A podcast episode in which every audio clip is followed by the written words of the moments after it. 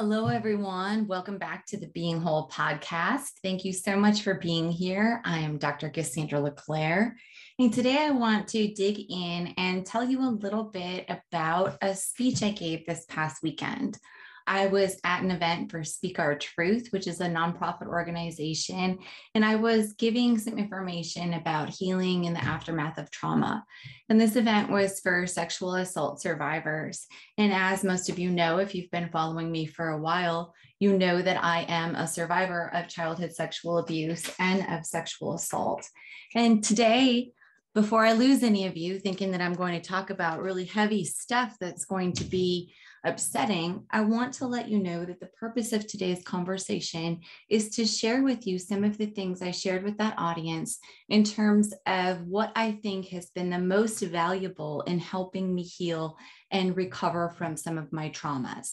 So again, I'm going to share some of my speech with you and just talk you through some of the ways that I think I have healed in a way that has really brought me greater joy in my relationships and deeper peace and understanding within myself. So one of the things that I talked about this weekend was how I believe that healing is about returning to who you already were. A lot of times when we're going through trauma or crisis, we're focusing so much on the event. And in the aftermath, we're also looking at the event and what it has done to us. And one of the things that I think can get lost a little bit or that we lose sight of is the fact that what has gotten us through the event is who we already were. And that space and that idea that seeing yourself as the person who has carried you through your trauma is different than just looking at the trauma itself.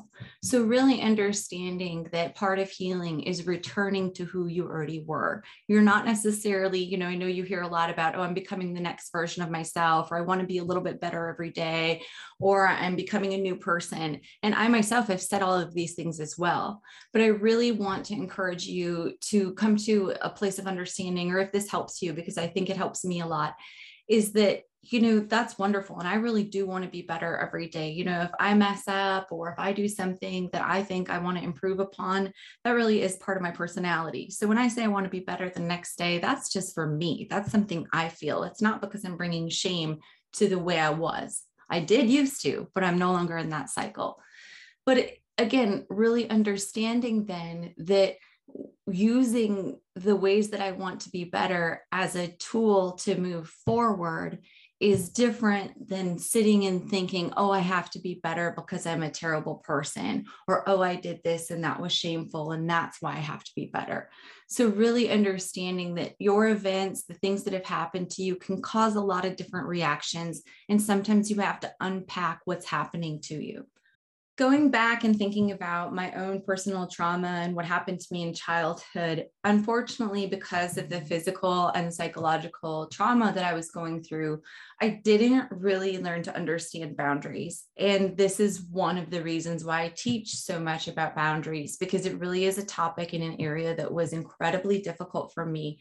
And I found it a lot easier to dig in and to read about it and learn about it and to teach other people because I didn't have a solid understanding for myself of what that really looked like. And when I'm thinking really about some of the things that have helped me heal the most, one of the areas that did help is learning how to set boundaries, learning how to understand that my needs and my values were important and that the things that I wanted mattered. And that's something that can get lost and really misunderstood if you've had, especially childhood trauma, but anyone who's had trauma. And when I say trauma, I'm not here to talk to you about what trauma is. There are many wonderful therapists and other mental health professionals who can dive deep into those things for you. And I do hope you'll look into those resources. But I want to focus again on what happens kind of to us afterward and what are the communication practices and things that we do that have an impact on our relationships. In addition to boundaries, another area that's really helped me understand more about my own healing process is trying to reconnect my mind and my body. And this sounds very simple, but if you've ever had a trauma that's happened to your body, distancing yourself to what's going on in your body is really natural. And this might come for you, again, for me, it started in childhood, but it was also exacerbated when I got lupus. I really didn't understand my body anymore. I didn't know how to trust what was going on because a lot of times the way I would feel wouldn't necessarily match up with what was happening to my body. So you can think about different spaces for you. You know, a lot of times people with working out or with different other areas, wherever your body might have body image issues, just different spaces where maybe your body is a source of stress for you or a source of trauma. So it's natural that then we kind of stop listening to what our body is trying to tell us. So one thing that was a challenge for me was really recognizing that I needed to reestablish that connection because I was missing a lot of cues. And I was having reactions in situations that really didn't match up at all because I was refusing to kind of understand the cues that my body was giving me. So when a lot of times what would happen to me then, or what kind of I had a history of doing, unfortunately, is having intense periods of emotional reactivity. And I can tell you, it's really honestly kind of hard for me to say those words without having some level of shame and sadness, because even though I've done a lot of hard work and healed from a lot of those things, I'm acutely aware of how my own emotional reactivity has shifted relationships and honestly kept me in a state of shame and guilt. And one of the things about that state of shame and guilt that I realized is that I would continually enter in these spaces of emotional reactivity and then feel shame and guilt over my choices, maybe for how I lashed out or how I responded to somebody or didn't respond. And that felt easier to me than going and trying to uncover why I was feeling the shame in the first place. So why was I really having these periods of emotional reactivity in the first place? You know, what was there really there that I needed to uncover? And for me, I didn't have the connection that some of these issues, some of these reactions were as a result of my trauma. I didn't have an understanding that some of these spaces that I was reacting in the same way, or some of these things that I was feeling in my body, and the reasons I was having those reactions were because that's exactly what my body was conditioned to do. So what I really had to do to kind of work on this for myself is, again, I had to figure out how to connect those two. I had to have a deeper understanding of what was going on in my body so I could take a second and slow it down and then have a reaction that was more representative of who I was, because otherwise I would continue to react and then have shame over my own choices instead of understanding that there was a situation that put me here and I need to work to heal from that situation so I can return to who I already am, who I already was. So I really had to think about what was happening inside of me. I really had to understand why it was easier for me to react in those moments instead of digging in to heal from some of the things that I knew were causing me pain. And some of that was just a really uncomfortable space. Whenever I would start to think about it, you know, about some of those shame cycles that I had been in, or start to think about some of my own emotional reactivity or the ways that I had acted, it was a lot easier to numb out. I didn't want to think about those things. It caused me a lot of pain. It caused me a lot of shame, especially, you know, here I was a relationship professor teaching about relationships and how to do this, knowing that I really was struggling to feel closeness to a lot of people, or when I would feel closeness to them, I struggled to maintain it because it felt too intense to me in a lot of situations. Or not knowing, again, how to set those boundaries so I wouldn't understand that my nervous system was activated until it was too much for me. And then I would lash out because I would just need the situation to go away or change so I could calm down. So again, I would numb out instead of addressing those things, be it by, you know, online shopping, drugs, sex, alcohol, whatever it was.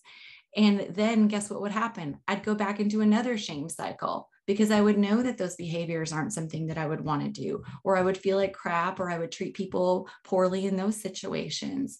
So again, a lot of this, like coming to an understanding about my trauma and about understanding how to heal from it, was really asking myself who I was in all of this and what I wanted to be going forward. Who do I want to be? Who am I? Returning back to that person. So it took a lot of work. It still takes a lot of work. And the one reason I want to bring that up is because we can have a lot of awareness, but awareness doesn't often bring us healing. Awareness can bring us, you know, attention to our patterns. It can bring us some understanding, but we really also have to be willing to dig in, to do the work, to kind of shift and change some of these things, especially when our mind and body are not connected, especially when we don't understand the ways that our emotional reactions are coming about as a result of physical situations. So again, for me, you know, one of the biggest ways that healing from my trauma has shifted my relationships is that now I understand how I'm showing up in a new way. And I try really hard to understand the connection between my mind and my body so that when I am responding, I have a deeper sense of what that's really feeling like. You know, am I responding because I feel anxious inside? Am I, you know, where is this feeling coming up for me?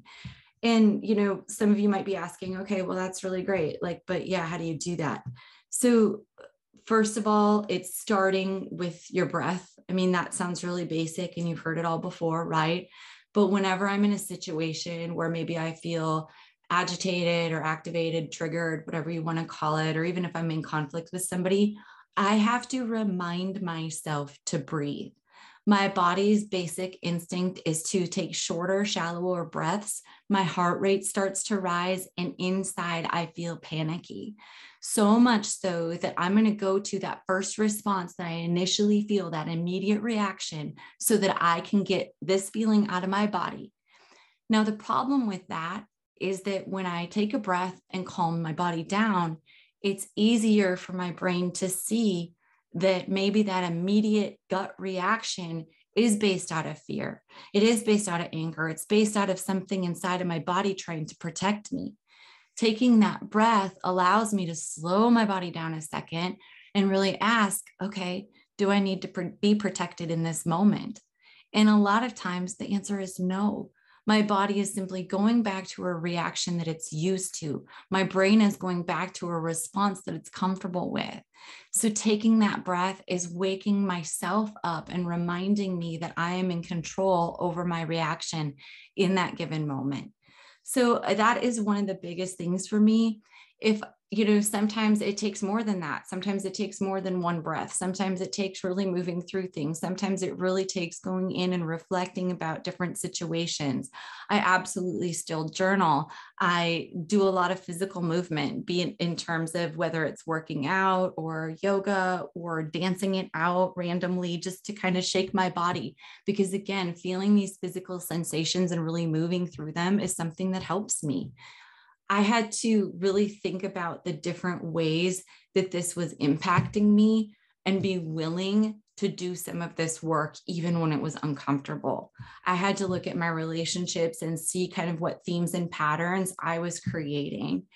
And it, again, for those of you who are maybe experiencing some aspects of emotional reactivity, or maybe if you're in relationships with other people who have a higher level of emotional reactivity, you know, really something to understand is, where is that connection for you, or where is that connection for them?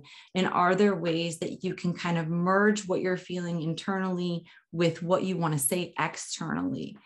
And again, I struggle sometimes because I see this happening after I've understood it for myself. I see the ways this happens for other people. And so it's also kind of this fine line, this delicate balance of learning how to be able to accept other people for how they're showing up and the ways that they're healing and working on things, while still holding them accountable for their behavior. And I know that in my own relationships, that's been really difficult when people have held me accountable. It doesn't feel good to have somebody tell you that you're being emotionally reactive. It doesn't feel good to have somebody set a boundary on you when maybe you've been a little too much for them, you know, or whatever it is. And so also really being able to take a few steps back from all of this and not take things personally as you're looking at your own healing journey, or as maybe other people are giving you feedback on what that has looked like or what that means to be in a relationship with them. Because one of the biggest things for me, again, and why this is so important for me to talk to you about this today and why I teach what I teach, is because doing this work and healing has allowed me to have the deepest and most connected relationships that I've ever had in my entire life. And that truly has started because I have allowed myself to be more open and vulnerable in relationships. And the only way that I am able to do that is because I really understand how my emotions are showing up for me. I'm able to really, again, calm myself, set some boundaries, speak from a place of intention, and be happy with how I'm showing up. And I'm very fortunate that then I've had people who've kind of evolved with me throughout this process. But I also want to let you know, I had a lot of people that didn't evolve with me throughout this process for a variety of reasons. And some of that was because of my previous reactions. I haven't always had the best track record with how I've shown up in friendships. Some of the relationships I've lost have also been due to me finally learning to set boundaries and no longer accepting behavior that was maybe previously something that I allowed. So thinking about all of the ways that my trauma has impacted my relationships, I can't even begin to get into them all here. But again, what I really try to focus on when I'm doing this work every day is not about my trauma, but about what I can do about it.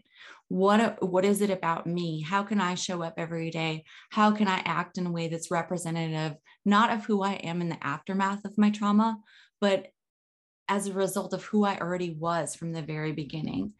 So again, thinking about things that could help you, meditation is big for me, breathing, journaling, just again, continued reflection. And I'm not saying that you have to dig into every single feeling at every single time, because as we all know, there is a time and a place for us to be able to kind of move through some big emotions and to really focus on healing different aspects. And sometimes when you're activated or triggers come up, it is understanding that's okay in that moment to calm your body down and then address those things at another time. So also remembering and realizing that when your body is activated, it's because it's trying to protect you. So thanking your body and your mind for being there for you and reminding it that you're safe in that moment. So thank you again for just being here and really understanding, what it is that I'm trying to do. I want to help you with your relationships. I want to help you understand how you're showing up. I want to take some of the principles that I've taught to all of my college students for years, and I want to apply them in new ways and hopefully show you how you can deepen your connection with yourself, but then also use your authentic voice to have better connections and relationships with other people. Thanks again for listening. Have a great day.